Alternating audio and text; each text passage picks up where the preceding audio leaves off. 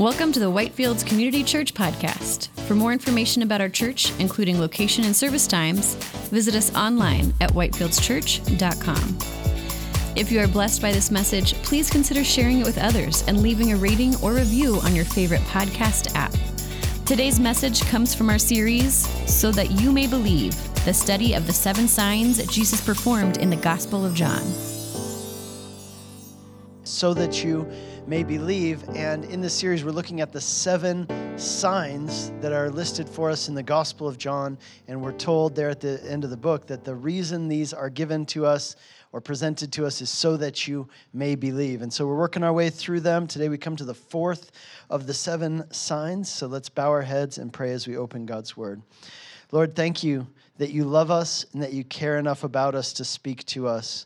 Lord, give us ears to hear and hearts to receive everything you have to speak to us from this message. Help us to understand the text, but not just understand it mentally. Lord, we ask that you would help us to uh, have it res- have it reach down into our hearts, so Lord, that we might be transformed by it. And so, Lord, we dedicate this time, we dedicate ourselves to you in this, this time of study and opening your word. We ask that you speak to us and that we would receive everything you have for us in Jesus' name. Amen. Yeah, how many of you can remember a time in your life when you were when you were legitimately hungry, like actually hungry? I, I think that like hunger, like real hunger, isn't something that a lot of people in our society experience as much. So we're much more on like, we need to portion control and count our calories. Those are kind of bigger priorities for a lot of people than just like being hungry and, and needing our needs met. I was thinking back, you know, my kids, they'll sometimes tell me, Dad, we're starving. Usually it's on like a thirty minute car ride, you know, like halfway through. We're starving, we're not gonna make it. And I'll be like, no, you're gonna be fine. And what I like to tell them, which they love, I like to say, kids, don't you know, one time, Jesus didn't eat for forty days, and he was fine. Thought about eating rocks and throwing himself off a building, but he was fine, and you're going to be fine. You ate like thirty minutes ago lunch, and just eat a banana, you're going to survive, right? That's what I tell him. But listen, there was a time in my life when I, I can remember being legitimately hungry. I moved to Hungary. Uh, I was eighteen years old, and my sending church, let's just say they didn't give me very much money, so I, I actually made less than the Hungarian minimum wage. But the thing is, the people I was serving with in Hungary, they didn't know that. They just assumed that since I was from America, like I was loaded. And so I was not. I lived off this monthly allowance of two hundred dollars, and one hundred fifty dollars of that went to my rent. So that meant that I had fifty dollars a month to eat, which comes out to one dollar sixty per day, except in my favorite month of the year, February, when you get a little extra, except in leap years, which are a bummer, right? Uh, I had a fifty dollars to eat, like one dollar sixty a day. I didn't have a credit card to fall back on if I ran out of money, which is probably good because I probably would have racked up a lot of money, you know, eating. I wasn't always good at managing this fifty dollars. So what happens is you got fifty dollars. If you don't manage it, then by the end of the month, you run out of money. And if you run out of money before the end of the month, you just don't have any more money to eat from. And so there were days when I just didn't eat at all. And people started noticing that I was hungry, I was losing weight. And so some people felt bad for me. They started giving me food. But sometimes the food they gave me wasn't the best food that they had or that you could give someone. And so one time, for example, someone gave me an entire kilogram of peanuts, not like not like in the shell, but like shelled peanuts, just like the, the seeds. So they gave me this bag of peanuts, and I was like, okay, cool, thanks. So I put it in my cupboard, and then one time at the end of a month, I really was completely out of money, and I didn't have any food. I opened up my cupboard. The only thing in my cupboard was this bag of peanuts. So I said, that's going to be dinner tonight. So I ate this entire bag of peanuts for dinner, a whole kilo, which is like two and a half pounds of, of peanuts. As I was about, let's say, like three quarters of the way through the bag of peanuts, I started thinking to myself, you know, these peanuts tastes kind of bad. And then I looked at the bag, and they had expired like over a year ago, right? So I was like, oh, well, I finished the bag, and that explains why I got really sick afterwards. But another time, I got invited to a birthday party, but it was the kind of birthday party that's at a restaurant, but everybody has to pay for themselves. So I had three dollars. And so I said, I can afford, I looked at the menu, I can afford one thing. Egg salad. So I ordered the egg salad, and later that night, I went to the hospital with salmonella. That was what happened. So let me just say, being poor and being hungry is not that much fun, okay? Some of you guys have probably been there yourselves, but listen, for most people in Jesus' time, most people, hunger was a normal part of everyday life. They didn't have the same access to food that we do today. Again, many people in our society, we have to be careful not to eat too much. We're counting our calories. We're doing portion control. We're trying to discipline ourselves not to eat unless we're hungry. That wasn't a luxury that people at that time, most people had, right? So you ate when you had the opportunity. And uh, and for many people, even in the world today, like hunger is a regular part of everyday life and experience. Now, in our passage today, we're going to look at a miracle that Jesus performed that had to do with hunger and satisfying that fundamental need. It's It's actually the only miracle other than Jesus' resurrection that is mentioned in all four of the gospel accounts. And this is the miracle, the feeding of the five thousand. It had to do with satisfying the hunger of an entire group of people. Again, that fundamental need that all of us know and experience. But as we're going to see, this miracle was about much more than just meeting physical needs. This miracle was a sign pointing to who Jesus is and how he came to satisfy your deepest hunger and meet your ultimate needs. So the title of today's message is Lasting Satisfaction. And what we're going to see in our passage today, here's our summary sentence, our outline for the passage. I'll give this to you, and then we'll break it down and use it as our, as our guide for studying the passage. So here it is. The feeding of the five thousand was a sign that Jesus is the greater prophet promised by Moses, and that he came to fulfill your deepest hunger and meet your greatest need. So let's take that sentence and let's break it down as we study this passage. So once again, the feeding of the five thousand. We'll begin there in verse one. It says, after this, Jesus went away to the other side of the Sea of Galilee, which is the Sea of Tiberias, and a large crowd was following him because they saw the signs he was doing on the sick. By this time in Jesus' ministry, we're about halfway through Jesus' time, three and a half years of ministry. We're well into it, and word about Jesus had spread. A lot of people were interested in him. They were intrigued by him, and we know that huge crowds of people were constantly gathered around him and following him. And so Luke's gospel tells us that at this point, Jesus decided that he needed a time to get away with his disciples, and so they tried to break away from the crowds and spend some time alone as, as a group, just him and the disciples. So what they did is they snuck off, they broke away, they got in their boat, and they headed across the Sea of Galilee, away from the populated area, which, by the way, the populated area of that region is all on the western coast of the Sea of Galilee. They left that populated area, went to the other side of the sea, which is an area which you might have heard of. It's called the Golan Heights. It's a mountainous area, but it's also, even to this day, very desolate and uninhabited. Very few people live there. Well, Jesus and his disciples, again, they're trying to get out of town. They're trying to get away from the crowds for a little bit. But then, as they're on their way over there, or maybe as they land on the shore, they look and they start seeing just people coming from every direction, some having walked around the lake, others perhaps having taken boats to follow him. But it says in verse three that Jesus went up on the mountain, this high place in the Golan Heights, and then he there he sat down with his disciples. Now, when it says that Jesus sat down, it means that Jesus sat down to teach. You see, this is an interesting thing. In our culture, when someone's going to speak to a group of people, generally that person stands up and the people listening sit down. Well, in that culture, it's kind of the opposite. It, when a rabbi was going to teach, generally the posture of teaching was to sit down. You'll notice this, by the way, if you read through the Gospels. Take a look. Like, for example, the Sermon on the Mount, Matthew chapters five through seven, Jesus' most famous sermon. The very first verse of Matthew chapter five, it says that when Jesus Jesus went to teach, he went up on this place and he sat down and he began to speak. In Luke chapter four, Jesus goes and speaks at a synagogue, and it says that he stood up to read the scriptures, but then he sat down and began to teach. And so sitting down was the posture of teaching uh, for rabbis in that day. And so when we read here that Jesus sat down, it means that he was sitting to teach. And this aligns with the other gospel accounts, which tell us that Jesus went to this place, these crowds came, and so Jesus began teaching them, and he taught them all day and even into the evening. And at one point, Jesus looks out at these people, and he can see that they're hungry because they haven't eaten all day. And so it says, verse four, now the Passover, the feast of the Jews, was at hand. Now, that might not seem like a very important verse, but it's actually really important for our text. And we're going to come back to this verse in just a moment. This verse doesn't just tell us what time of year this took place. It took place in the spring. It also helps to prepare us to understand the significance of what Jesus is about to do. We're going to come back to this again in a minute, but I want you to think about it just for a second. What happened at the Passover? The Passover was that time when Moses, the great liberator of Israel, he led the people out of slavery in Egypt. And where did they go after they left Egypt? They crossed the Red Sea and they entered into the wilderness. And there in the wilderness, they had a problem. Their problem was they didn't have any food. And the people were afraid that they were going to starve to death.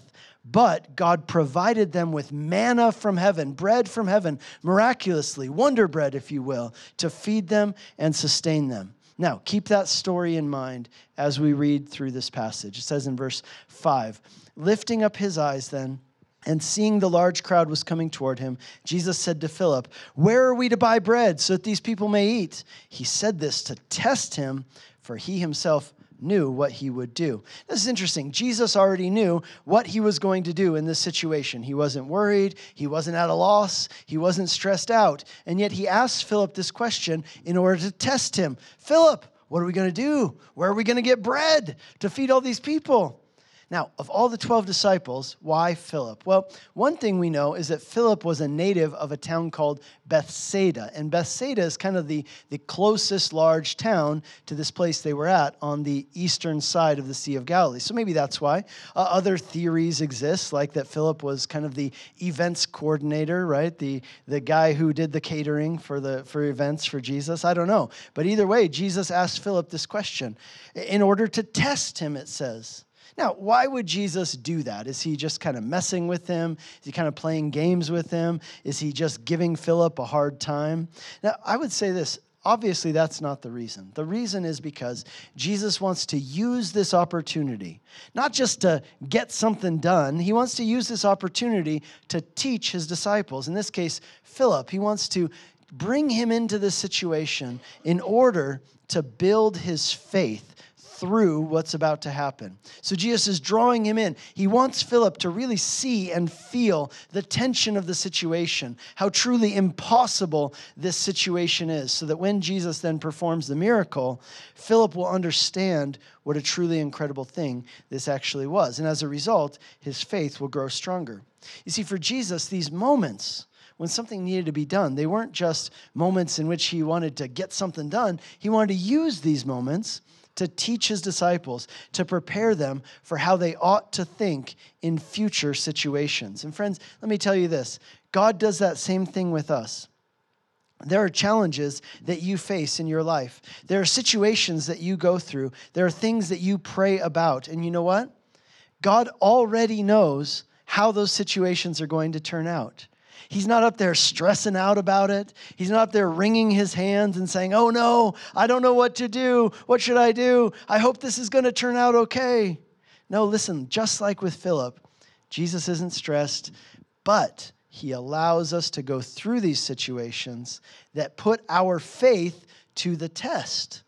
You see, when you go through a difficult situation, sometimes don't you just wish that you could that you could just know how it was going to turn out in the end? I mean, even if you knew that it was going to turn out the way you didn't want it to, just knowing how it would turn out would at least give you strength and confidence to say, okay, and move forward and be able to face that situation. What makes things difficult, isn't it? It's the not knowing that makes it difficult. That's what causes fear and anxiety. But, but that's also, by the way, where faith comes in.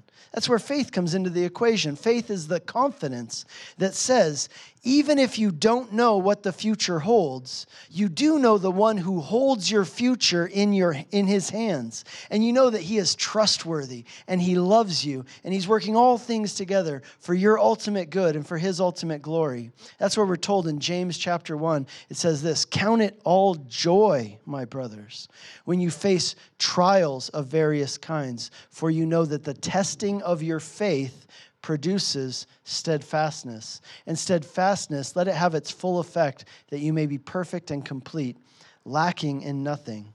The reason why God allows situations in your life which test your faith is not because he's mean or callous or doesn't care. It's not because he's playing games with you or being petty with you. It's because he loves you and he wants you to grow.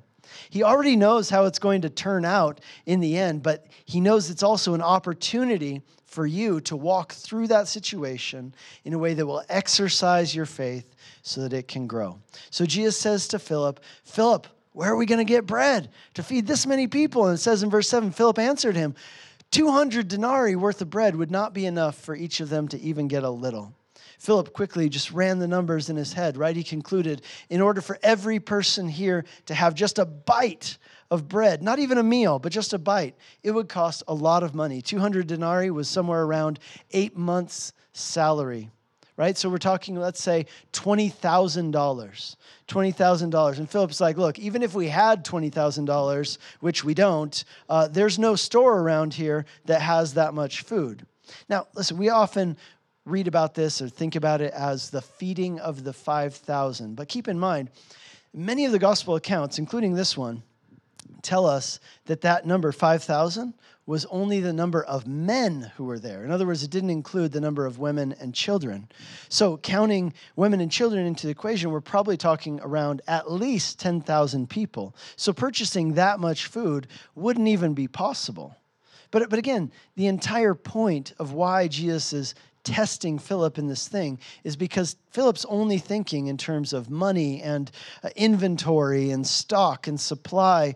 Jesus is trying to help Philip to begin thinking in a whole new way. So when he faces situations like this in the future, he'll be prepared to think in a way that says, Jesus, I- I've seen you do miracles before. I know you can do a miracle here. The way that says, Jesus, I know that the prophet Elisha, for example, fed one hundred men with twenty loaves of bread, but you, Jesus, you are greater than Elisha, so surely you can provide for these people here and now if you so choose. It says in verse eight, one of his disciples, Andrew, Simon Peter's brother, said to him, there is a boy here who has five barley loaves and two fish, but what are they for so many? You know what's interesting about Andrew, Jesus' disciple? Every time we see him in the Gospel of John, we see that he's introducing somebody to Jesus. That was kind of his thing, his ministry, his gig. He he said, here, you come with me. Let me introduce you to Jesus. The first time we see him in chapter one, he's introducing his brother, Simon Peter, to Jesus. This time is the second time is here when he's introducing this little boy to Jesus. The next time we'll see uh, Andrew, he's introducing some Gentiles to Jesus. What a cool ministry, right? It says, hey, just come with me. I'll introduce you. Come and meet Jesus for yourself.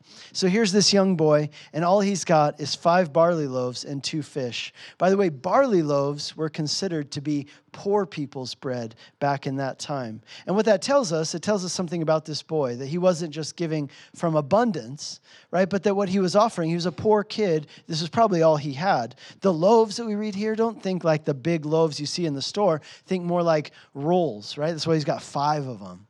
And the fishes, the word that's used there for fishes literally speaks of a small fish, like you could think of a, a sardine, for example.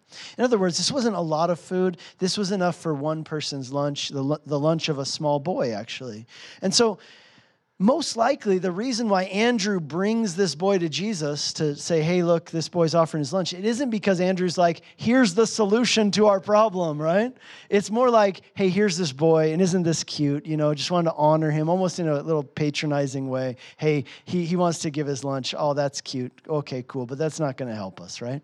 But Jesus looks at what this boy brought, and he says, I love it, right? Let's go. Verse ten, Jesus said, have the people sit down. Now there was much grass in that place. So the men sat down, about five thousand in number. And Jesus then took the loaves, and when he had given thanks, he distributed them to those who were seated. So they, so also the fish, as much as they wanted.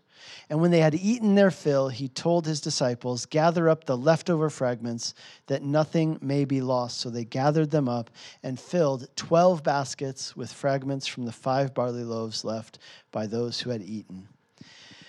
Those five loaves and two fish, in the hands of that little boy, they were just lunch. But when he took what he had and he gave it to Jesus, Jesus took that meager offering and multiplied it and used it to do something great, something that was a blessing to a multitude of people. Jesus took it, he blessed it, he multiplied it, and not only did all the people eat, but look what it says in verse twelve. They ate to their fill, right? Hunger, food insecurity. These are real things, very prevalent in the ancient world at that time. So when you had the chance to eat as much as you wanted, you would eat as much as you possibly could.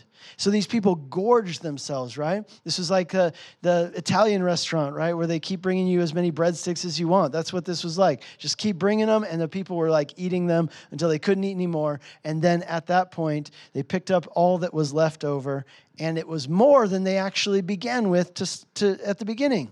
It was a miracle. And there's a lesson here for us, just practically. Whatever you may have, whether it's a talent or an ability, if it's money, if it's time, if you will give that to the Lord, he will take it, he will bless it, and he can multiply it, and he can use it to serve and bless many people, just like he did with this little boy's lunch. Now, that challenges me. I hope it challenges you, too, to have the heart that this little boy had. That rather than holding on to what I have for myself, keeping it for myself, I want to take what I have and dedicate it to the Lord, give it to him to use for his purposes, because in my hands, it won't accomplish very much. But in his hands, he can take that little that I have to give and use it in much bigger ways than I could have ever imagined. So let me challenge you today. Let me challenge you to consider what that might look like in your life. I don't know what it is in your life, but you probably do. What are the five loaves and two fishes that you have? It may not seem like much, but if you'll give it to the Lord, he can take it and use it and do more with it than you could have ever thought or that you could have ever done on your own for his glory and for the benefit of others. This brings us to the next part of our sentence. The feeding of the five thousand was a sign that Jesus is the greater prophet promised by Moses. Look at verse fourteen. When the people saw the sign that he had done, they said, "This indeed is the prophet who is to come into the world."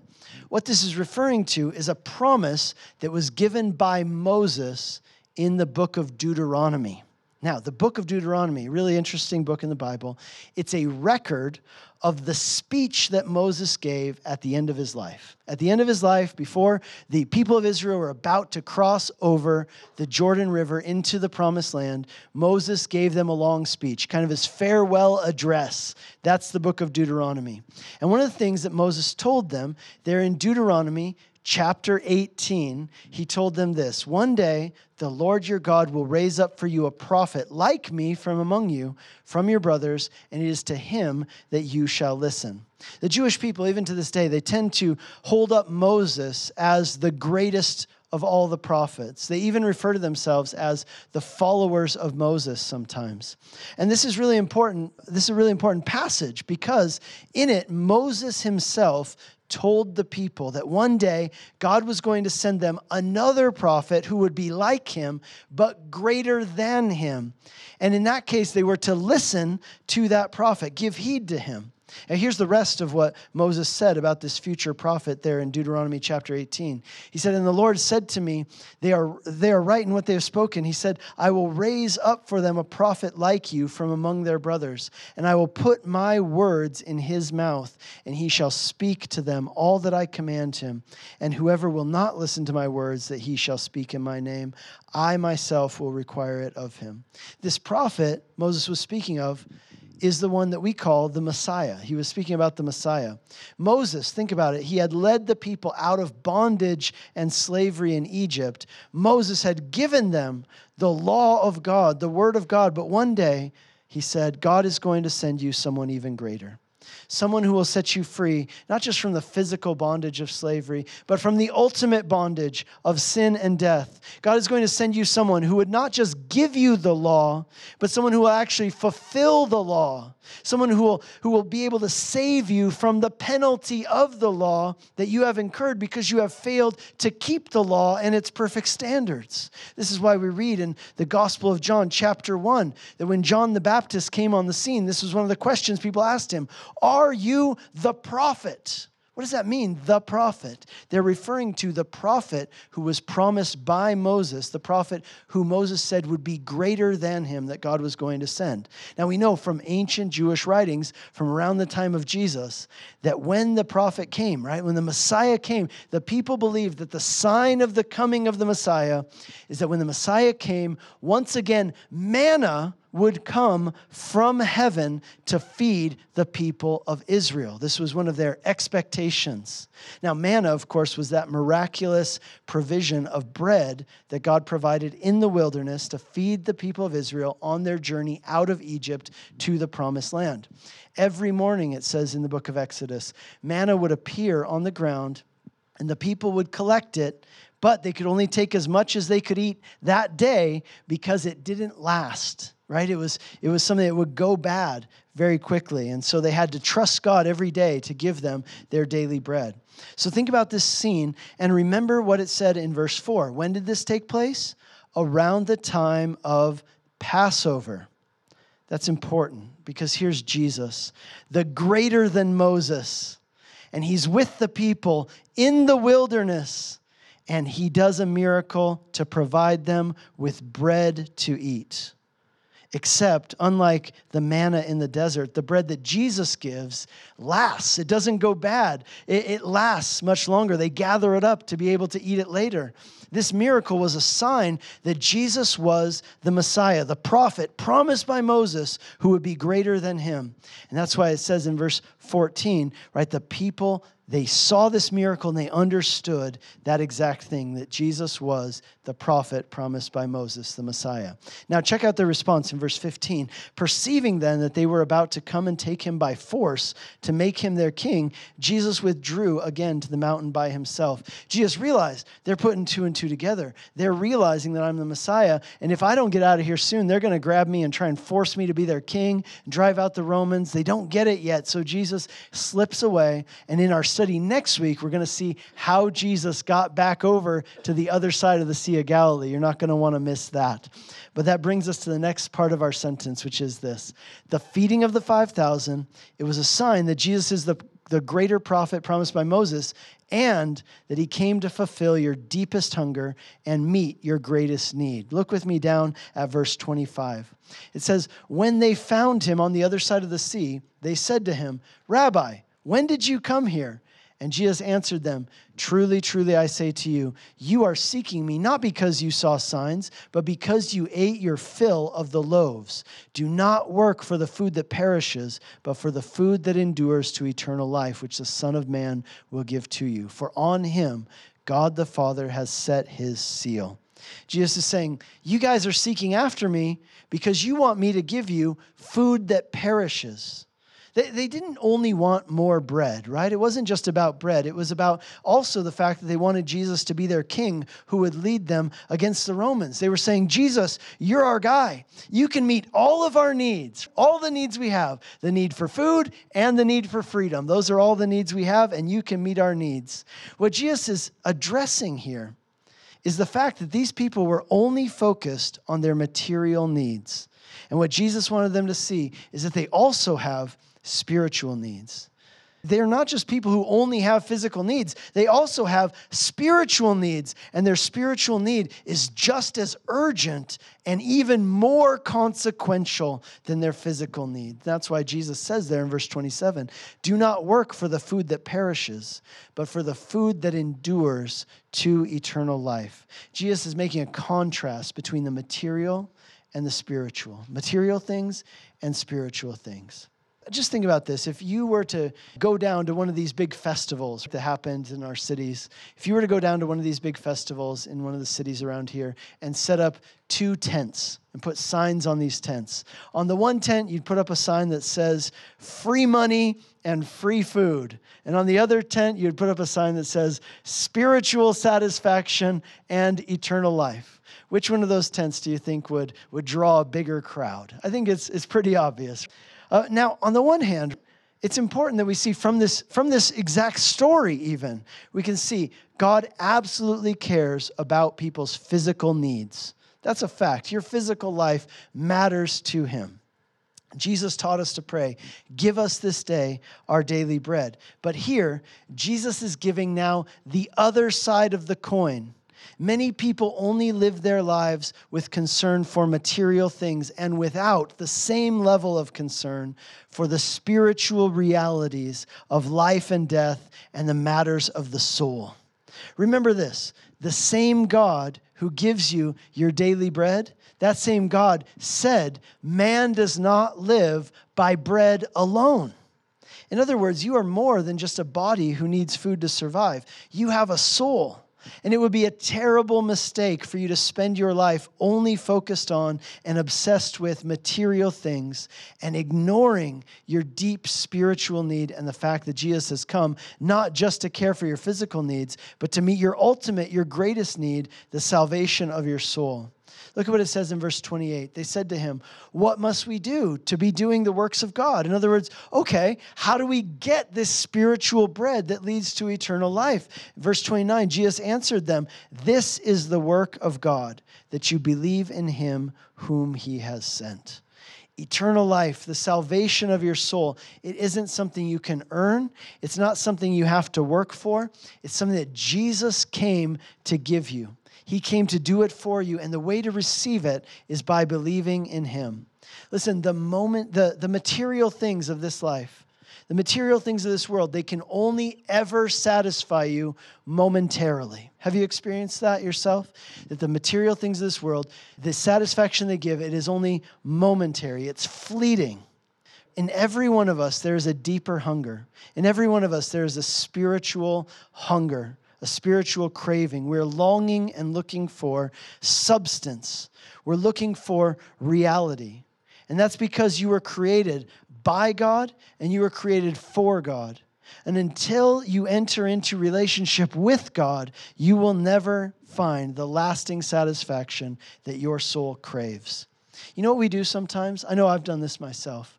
We try to numb that deeper hunger, that spiritual hunger, we try to numb it by distracting ourselves with material things. But you know what happens when you do that? It's kind of like eating cotton candy, right? When you eat cotton candy, it's never as satisfying as you think it's going to be. It doesn't have any substance, and you just find yourself sticky and gross and feeling bad about your choices in life, right? Like, and, and you know what? You're still hungry. And if you surround yourself with hobbies and toys and entertainment, and you just keep yourself really busy because that's what we like to do, right? How you been? Oh, super busy, man. Just slammed, right? That's what we do. If you keep yourself just really busy, entertained, whatever it is, you might be able to numb that hunger in your soul, but it won't go away. It'll still be there in your quiet moments, when you lay down, when you're alone. It'll still be there. It won't go away. It won't be truly satisfied. And that's why Jesus says in verse thirty-five, I am the bread of life. Whoever comes to me shall not hunger, and whoever believes in me shall never thirst. You see, the only way to experience the lasting satisfaction that your soul desires is through him. Because even though you were created by God and created for God, your default condition, for every one of us, our default condition as human beings is that we're separated from God and we are spiritually dead. The only way that you can be brought from death to life, the only way that you can have eternal life is through Jesus and what he did for you. Look at what Jesus says now in verse forty-seven. He says this, truly, truly, I say to you, whoever believes has eternal life.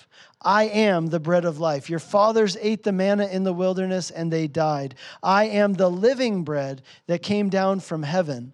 If anyone eats of this bread, he will live forever. And the bread that I will give for the life of the world is my flesh. The manna from heaven, the miracle bread that fed five thousand, those were signs, signs pointing to the true bread, the living bread, Jesus Christ, the only one who can satisfy your soul and fulfill your deepest hunger and meet your greatest need. And it's possible because he gave his flesh, his body, for you on the cross. On the cross, Jesus took the judgment for your sins in order to remove the barrier that existed between you and God.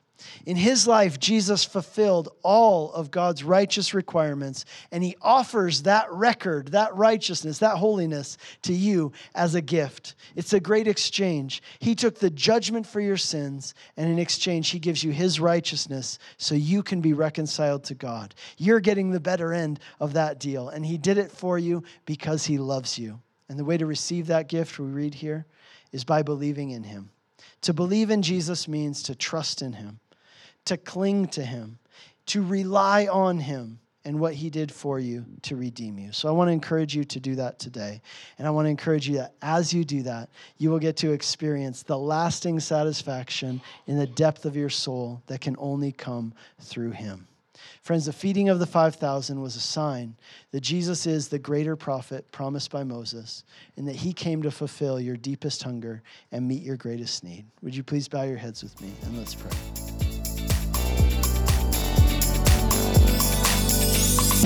You have been listening to a message from Whitefields Community Church in Longmont, Colorado. For more information and audio content, visit us at whitefields church dot com.